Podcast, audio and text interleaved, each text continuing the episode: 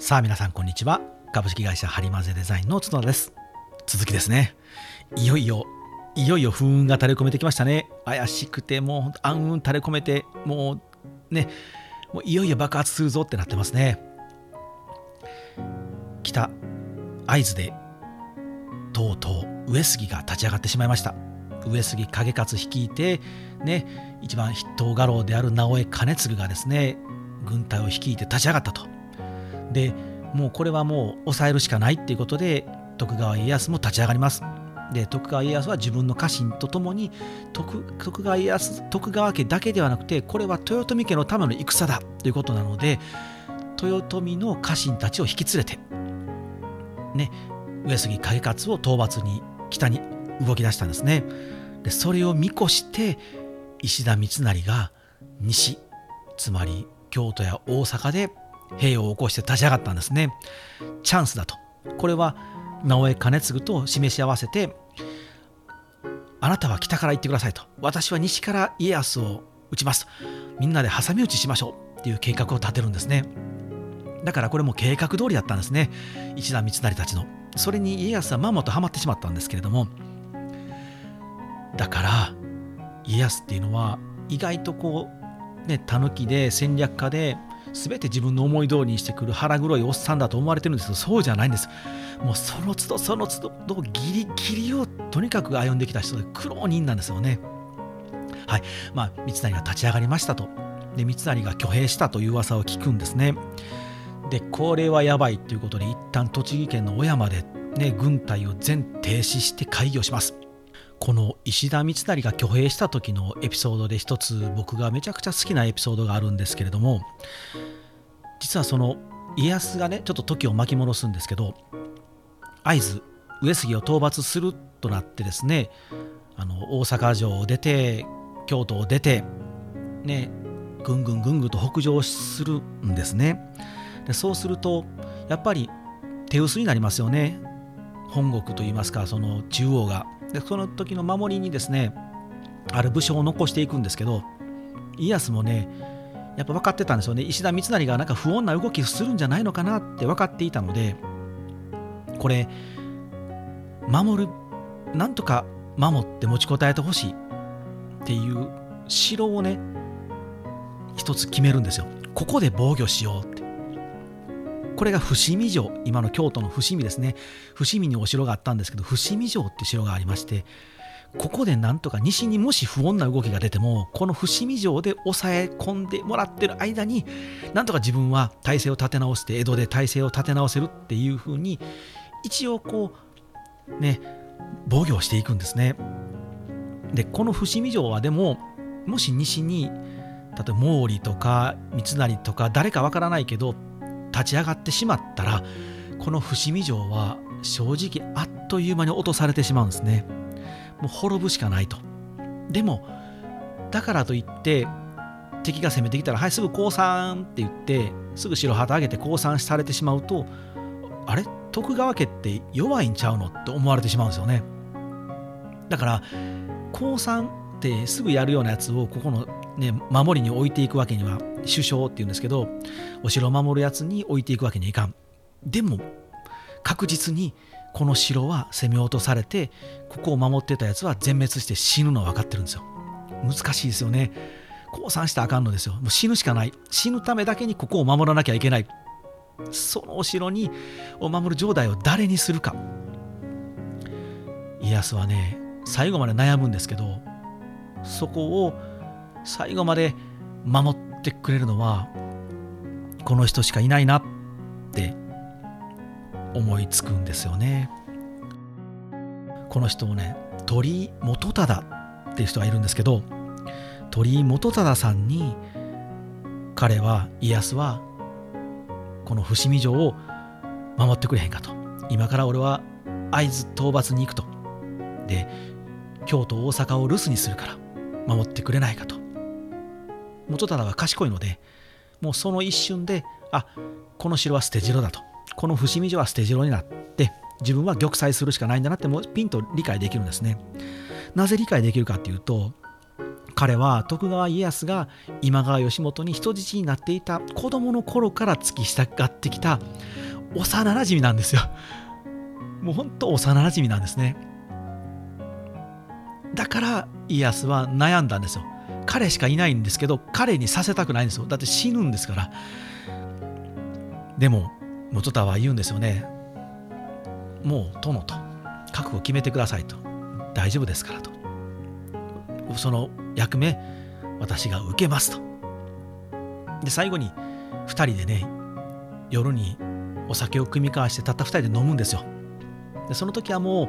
戦の話も何もせずに若い頃こんな苦労したな楽しかったなっていう話をするんですね。で最後に元忠は「ではこれが根性のお別れになります」って言って「おやすみなさい」って立ち上がって家康の元を去っていくんですけど鳥元忠って昔戦争戦でね足を怪我していたので足をこう引きずってるんですよ片足を。でそれが杖をコトンってついてズズズコトンズズズコトンズズズっていう音がですね廊下をずっと廊下をずっと歩いていって廊下の先でどんどんどんどんこの音が消えていって音が消えた瞬間に家康は泣き崩れたそうです。そんな鳥居元忠の守る伏見城が石田三成が挙兵して落ちたという一報を家康は受けるんですね。でこの時に家康はですねやっぱ悩むんですよね。どう考えても石田三成は豊臣政権を家康が奪うと思っているから兵を起こして戦争をふっかけてきてしまったんですよね。で正直ね当時戦国大名戦国大名って言うんですけど正直誰も戦はしたくないんですだ家康はギリギリまでギリギリまで上杉をとにかく上洛しなさいともう戦争せんとこともうとにかく上洛して顔を見せろと。そしたらお前に自信がないあの、ね、悪いこと考えてないって分かるからとにかく来てくれってあれだけ言ったのに直江兼次が家康の方が悪いんですって言って言ってしまったんでもう家康はもうしょうがないからもうそういうこと言うやつが出てきたらもうあっちゃこっちゃでまた戦争が起きてしまうのでもうこれは潰すしかないっていことでもうギリギリまでみんなで頑張ったんですけどしょうがなく上杉を叩くという、ね、戦を起こそうと立ち上がってしまったんですけどでもこれはもう豊臣家のためなんで豊臣の家臣を引き連れてきたんですけどどうも石田三成は家康だけをしばきたいと思ってるんだろうなって家康分かってるんですね。家康は悩むんですよね。三成は正直多分ターゲットにしてるのは俺だと。だから豊臣家の家臣の皆さんを巻き込むにはちょっとやっぱりそれはついつまが合わんと。なので一旦小山っていうところで小山表情を開くんですよ。これ別に腹黒い家康であればあんなもう豊臣家の家臣も全部引き連れてるからこの大軍で取って返して三成をぶっ飛ばそうぜって言うんですけどそうじゃないんですよね。家康はあくまでやっぱ豊臣家のためにって家康も思ってるので皆さんと私たちは今から上杉をしばきに行こうと思ったんですけどこの隙を突かれて畿内で近畿地方の畿内で石田三成が立ち上がってしまいましたと。なので私はこれから上杉のことは一旦置いておいて西に取って返して西に下って三成を叩きますと。でもこれは三成は多分私だけを滅ぼそうとしているので皆さんを巻き込むわけにはいきませんと。でも戦争になってしまうとやはり秀頼様豊臣家も巻き込んでしまうのでなんとか避けたいんですけどもう三成は武装して立ち上がってしまったのでこれはもう戦は避けられないでしょうと。でも皆さんに私の側について一緒に三成を叩いてほしいとは私の口からは言えないんですと。これあくまで三成は多分視線私の戦だと私は感じてます。僕は感じてるんですと。あくまでこれは公の戦豊臣家のために石田三成はやってるんじゃなくて石田三成は豊臣家のためだと言ってるけれども単なる徳川家康が邪魔だから潰そうとしてるだけだと思うので私一人でやろうと思ってるんですけど皆さんいかがでしょうかと。なのでもうそう思う方はもう帰ってくださいと。大丈夫ですからと。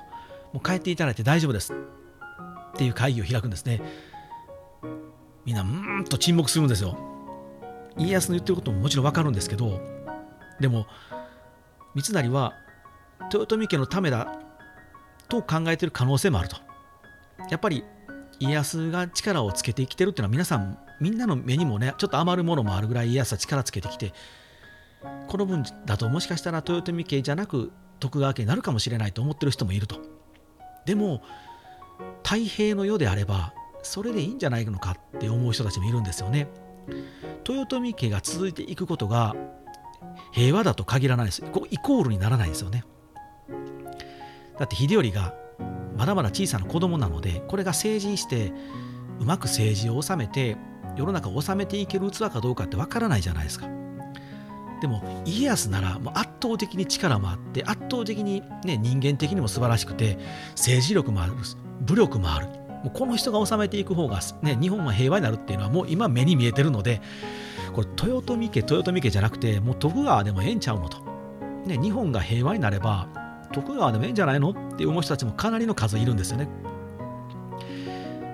でもみんな悩むんですよね。でもまあ秀吉様にお世話になったから豊臣家が壊れてしまうっていうのもちょっと違うと。だから豊臣家が一大名として残って徳川の世になればいいんじゃないの？って思う人たちが増えてくるんですけどでも三成石田三成としては違うんですよね。もうとにかく平和どうのっていうよりも豊臣家の世が残ってほしいんですよ。豊臣家のためにしか思ってないんです。だ彼は彼で素晴らしいんですよ。悪いやつじゃなくてやっぱり彼は彼の正義なので。でも大きな大枠で見るとやっぱ日本全国みんなが平和に暮らしていく方がいいんじゃないのかなってなるとここは家康さんに加担する方がいいんじゃないのかなっていう空気が漂い出すんですね。でもみんな分からないんですよ。これ僕ら今俯瞰して見てるから結果見てるので分かるんですけど分からないですよね。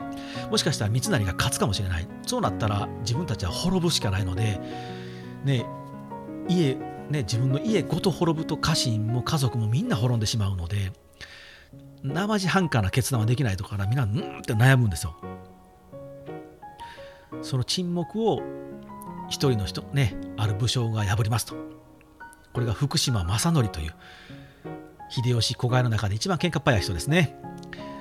もともと桶屋の息子なんですけどこの人が俺は大夫内大臣徳川家康のこと大夫って言うんですけど大夫に味方するんだって立ち上がるんですよ。そしたら秀吉がめちゃくちゃ可愛がってた福島正則が徳川家に加担するってことはじゃあ徳川家に加担する方が豊臣家のためになるかもみたいな空気感になって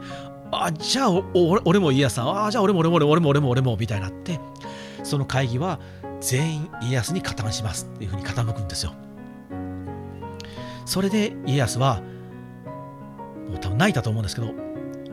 ありがとうって言って三成を討つという大方針転換をします。そしていよいよ家康は西に向かって動き出すんですね。長かったですね皆さん。ようやくいわゆる関ヶ原の戦いがもうすぐ勃発します。さてこの小山っていうところをじゃあ引き払って変えるんですけれどもじゃあ全員がね全員あの家康の味方をしたかっていうとそうじゃなくてですねパラパラっとやっぱりあの西軍についた人もいます。その中の一人で、まあ、これちょっとスピンオフですけどあの有名なのが真田正幸真田幸村真田信繁ですね親子ですね彼らはですね親子3人でですねこのあの会津の上杉討伐のために徳川に参加してたんですけれどもお父ちゃん正幸で長男が信行ですねで次男が信繁でこの3人がですねちょっとこの小山表情の前に会議するんですよ。小山表情の後かな前かなこの辺はちょっとね分かってないんですけども、うんと、どっちにつくと。正直家康についておく方が家康はやっぱ強いのでこれ安心だろうなってこれ分かってるんですけどでもしかしたら三成も勝つかもしれないと。っていうのも当時大大名である毛利とか浮田とか有名な大名がいるんですけどこの辺がどうも西軍三成側につきそうだというのが分かってくるとあれ？これでねあので北に上杉もいますしあれこれ徳川一発だけよりも毛利浮田が三成についてんやろと。うーん分かんねえなってなるんですよね。でお父ちゃんの正行がよしと。これ二手に分かれようと。俺と次男の信繁は西につく三成につくと。で長男お前信行。お前家康についとけと。これでどっちが勝っても真田家は生き残るぞってなるんですよね。これ賢いですよね。で後に、ね、家康は勝ちますので信行が家康に頼み込んでお父ちゃんと次男を許してもらって命だけは助けてもらって、ね、高野山の麓の、えー、和歌山県なんですけどねこれね和歌山の真田庵があるんですけどこの橋本の辺りですかね。葛城か。もうちょっとこっち葛城こっちの辺りのとこですけどそこに実居させられるんですね。で後にその実居して正行お父ちゃんは亡くなってしまうんですけどこの次男の信繁が生き残ってですね長生きして大阪の陣に参上してあの有名な真田幸村ですね。六門線赤備えの幸村になっていくんですけれどもこれはまた別のエピソードなのでもうこれぐらいにしておきましょうか。でまあほぼほぼ大名が家康側につきましたと。じゃあいよいよ三谷ぶっ飛ばしに行こうっていうことで西にね西条って言って西にね登ってくるんですけれども家康は一旦江戸に入ります。で福島正則とか黒田長政とかそういうねあの大名たちは若い大名たちだけを先に行かせるんですね。で家康は一旦こう江戸に入ってピタッと止まるんですよ。で福島正則たちはどんどんどんどんと西に進んでいくんですけど後で来るって言ったら家康けえへんなってなりますよね福島正則とかも。で味方せっかくするって言ったのに家康さん大将全然けえへんけどこれどうなってんの？っていうどんどん催促を出すんですけど家康はね動かないんですよ。これなぜかというとこれ兵法書に書いてあるんですけど必ず勝てると分かるまで戦はしないっていうのが大事なんですよ。見切り発車でいかない。だから準備して準備して準備してこれで勝てるって分からないとプレゼンしない。ですよね僕らもそうですけどこれでいけるやろって思うまでプレゼンしないようにしてるんですよ。じゃないとやっぱりねあもうちょっとこうしといたらよかったってなったら命取りじゃないですか。で文字通り当時は死にますからね。なのでひえあの家康は江戸を動かないんですよ。で福島正則とかもしびれ切らすんですよね、まあ、なんだ騙されたんか俺らってこうねなってきて怒ってくるんですけど。で家康がもう家臣に言われるんですよ。も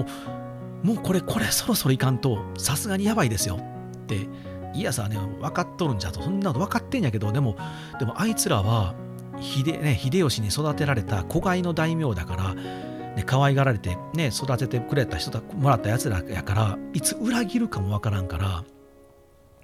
ちょっと動き動くに動かれんぞと。だってそんなもん福島正則が裏切ったらもう会津の上杉とすぐ挟まれてもう江戸は滅ぶぞと。わしら一瞬で滅ぶぞと。でも家臣はねわかそれもわかるんですけどもうぼちぼち動かんとやばいんでなんとかしませんかって。あそうだってこう気づくんですよね家康は。福島正則たちにお前目の前に岐阜城があるのになんで動かへんやって恫喝するんですよ。ここであのごめんよもうちょっと待ってよとかって言わないんですよ家康って。おこを叱りつけるんですよね。敵の城が前にあるのにお前たちは一体何をしてるんだと。なぜ戦争もせんとただただわしが到着するの待ってんやと。目の前の岐阜城を落とせって恫喝するんですよ。で福島正則とかはさすが大工だと。さすがやなって思うんですよね。これ怒られてなんやねんお前家康来えへんからお前来るの待ってたやんけって普通怒るんですけど違うんですよね。福島正則とか。さすが大工だなと。こういうこと言ってくるのかって俺らのこと分かってるなって。よっしゃ岐阜城落とすぜって言ってテンション爆上がりしてですねうおーっと我先に岐阜城を攻めるんですよね。でこの岐阜城を守ってるのがあの例の三法師ですね。あの織田信長のお孫さん秀吉が担ぎ上げたあのお孫さんがもう大人になって守ってるんですけど一瞬で落とされます。本当一瞬。皆さん岐阜城って行ったことあります？めちゃくちゃ高い山これ金華山稲葉山とも言うんですけど金華山稲葉山のこの山の頂上にある城なんですけどこれこんなもんねもう本当に超岩山のすごい高い高い山の上にある城なんでこれ簡単には落ちないんですよあの織田信長でさえこれ落とすのに何年もかかったんですけどもう一瞬で落とされますでこれで福島正則たちは「落としたで家康さん!」って言ってね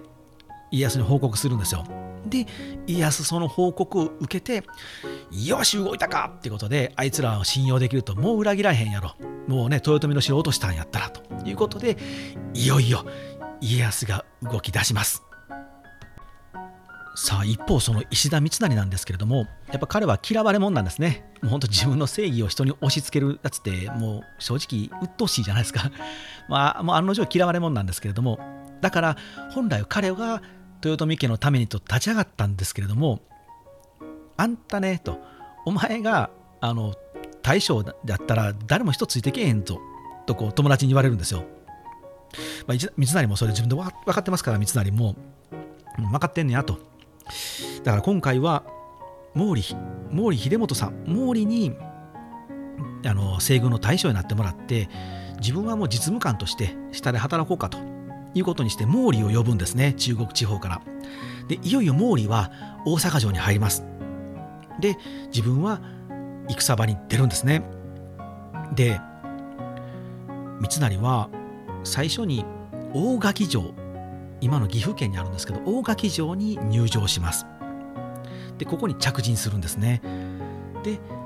東軍の家康の軍隊を待ちます。そしてそこに福島正則とか先発部隊がぞろぞろぞろぞろと到着してくるんですね。で大垣の三成と対陣していくんですけど西軍は三成側は家康はそう簡単に来ないだろうと。なんか江戸でちんたらしてるって噂聞いてるしで多分江戸で家康が動けない理由は北から会津で上杉が睨みを利かせてるからだから直江兼続とも通じてるので三成は安心してるんですよ。上杉がいるから家康は絶対動けないはずだと。だから家康が本体が来ないのでこの辺のこうねあのもう小アッパどもたちはね、もう自分の同僚みたいなやつらが向この敵についてしまってるので腹立つんですよ、三成としても。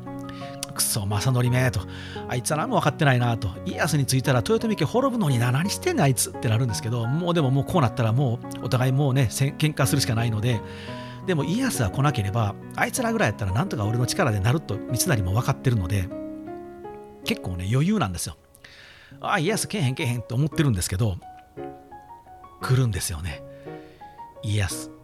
とうとう家康が着陣しますでもこれも石田三成がやっぱり余裕をぶっこいてたという落ち度なんですよね本来家康の大軍が江戸から出て岐阜県まで、ね、移動してくれば街道筋に長者を放っておけば分かるはずじゃないですか家康動きましたよとかって情報来るんですけど家康は来ないっていうのでを前提に作戦を立ててしまってるのでここはね三成の悪いとこなんですよもう俺がこう思う。じゃこれ以上の答えはないです。これ結構頭のいい人やってしまいがちでしょもう私はこう思うんですって言ったらもうそれ以上聞かないと。でも家康は違うんですよね。あのね、家康の会の時にも放送したんですけど、自分は凡人だと分かってるので、たくさんの人の意見を聞くんですよ。で、たくさんの人の意見を聞いて、自分の意見にしていく人なので、もう長者もいっぱい放って長者ってねスパイみたいなもんですけど情報活動して情報を集めて今三成がどこにいるとか全部把握してるんですよね。だからね三成は家康が着陣するまで全く気づかなかったらしいんですよ。でこれ大垣城から赤坂山っていうとこあるんですけどもうねあの現場に行ってもらったら分かるんですけどすぐ肉眼肉眼で確認できる距離感なんですけど大垣城から赤坂見てると家康が来たっていうのは一発で分かるんですよ。これなぜ分かるかっていうとあの金銭馬印って言ってですねもうめちゃくちゃ大きなあの扇子皆さん頭想像してください扇子金色に塗り固まれた扇子があるんですけどそこに日の丸が書いてあるんですねこれ家康は自分のあの旗印馬印と使ってて家康が自分をこれ持ち歩いてるんですね。家康がいるところにこの金銭の馬印がバーンと上がるんですけどこれが赤坂山の上にグーンと上がったんですよ。だから大垣城の西軍はみんなびっくりしたんですよね。家康けえへんと思っててね余裕ぶっこいてたら急に金銭馬印が上がったらえー、家康来たみたいになるんですよね。もうザワザワザワザワってなってもうやばい。作戦変更ですよね三成はもう来ないっていう前提で作戦立ててたんですけど家康来てしまったんでこれは何とかしなきゃいけないと。で考えるんですけど家康って実はこう城攻めが苦手だと言われてるんですよ。お城を攻め落とすの結構苦手な人なのでだから三成は大垣城を中心に家康と対峙していればちょっとね長期戦になれるなってで本体本体が毛利ですからね大阪城にいる毛利ですから本体が到着するのを待てばよかったんですけど三成はね徳川軍の陽動作戦に乗っかってしまうんですよ。まんまと騙されるんですね。徳川軍は自分たちが城攻め不得意だって分かってて、ね、やっぱりあんまり、ね、上手じゃないと分かってるので家あの、ね、三成を大垣城から引きずり出したいんですよね。だから引きずり出すための作戦をぶち当ててくるんですよ。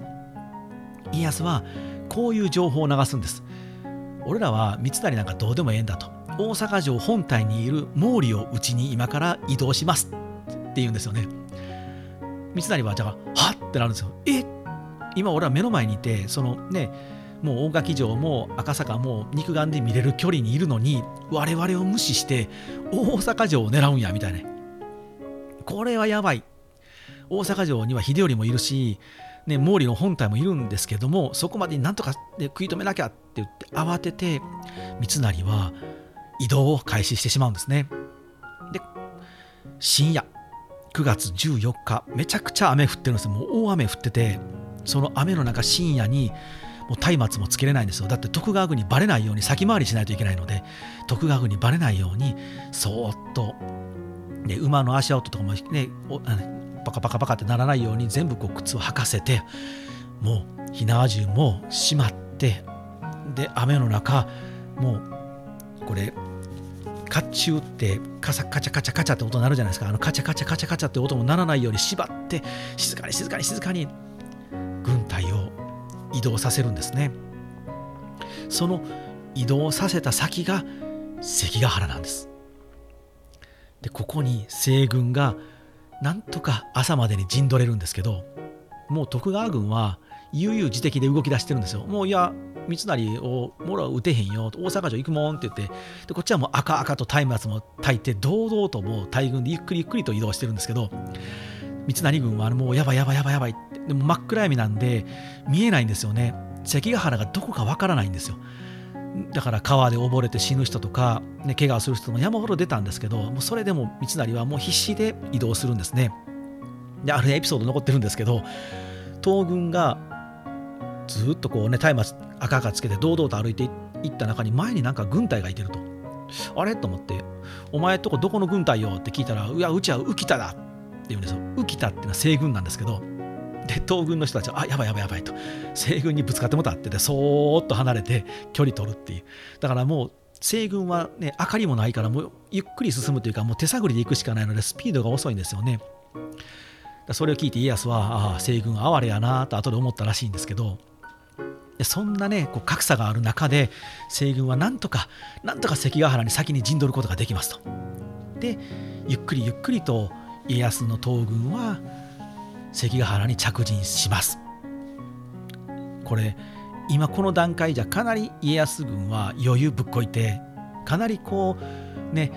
余裕ある戦いなように思うじゃないですか。これもとんでもないんですね。これ後のその陸軍、ね、太平洋戦争の時かな日露戦争かなちょっと忘れたんですけどあの後の4人ですねあのドイツのメッケル大佐だったかな。あの海外からあのちょっとこう陸軍のこと教えてよって言って海外からねあの将校を読んで日本軍は学ぶんですよ。その時にこの関ヶ原の時の地図を出してこれをちょっと見てくださいって言ってこれをでみんなでワークショップをしましょうってなった時にそのメッケルはこれ一目見た瞬間にあこれって西軍の勝ちねって言うんですよ。でも歴史上は東軍の家康が勝ってるんですよね。それぐらい家康軍の布陣ってやばいんですよね。どうやばいかっていうとここもね、さすが石田三成だなと、こんな急遽なんですけど、これ多分ね、史実ではね、急遽じゃないと思うんですよ。もうね、あからさまに関ヶ原で迎え撃つ準備はね、石田三成ができてたと思います。だ大垣がもし落とされたら、関ヶ原で撃つ準備はできてたんですけど、家康は大垣落としに今度、関ヶ原に行ってしもたんで、まあ、準備してたからね、それにパッと布陣はできたと思うんですけど、東軍の家康軍を囲むようにぐるりとこう囲むように西軍を配置したんですよ。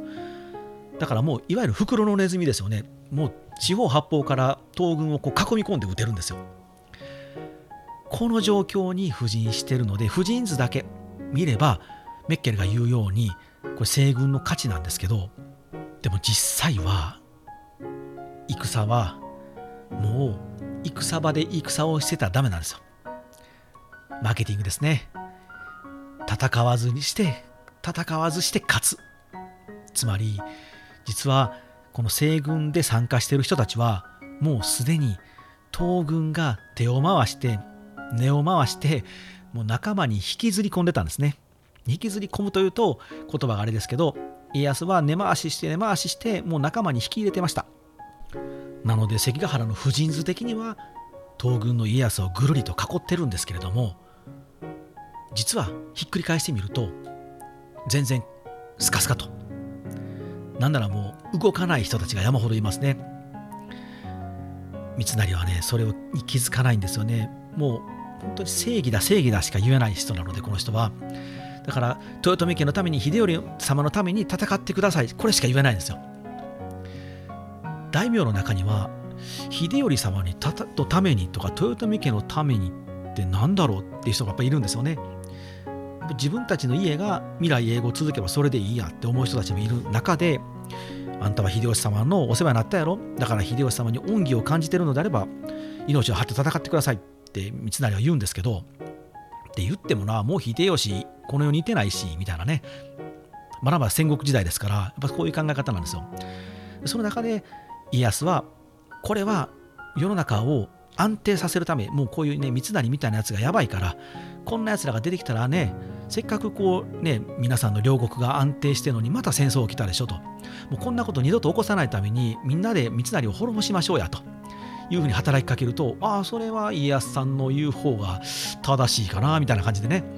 実は西軍に参加してるけどもう完全に徳川軍側についてる人たちが山ほどいます。なので崩れていくんですね。そんな中いよいよ回戦になります。はい。というわけでですね長くなってきましたので切りましょうか。ここで一旦切って最後ラストはですね明日いよいよ最終回ということにしましょうか。はい。皆さんお疲れ様でした。ではまた明日。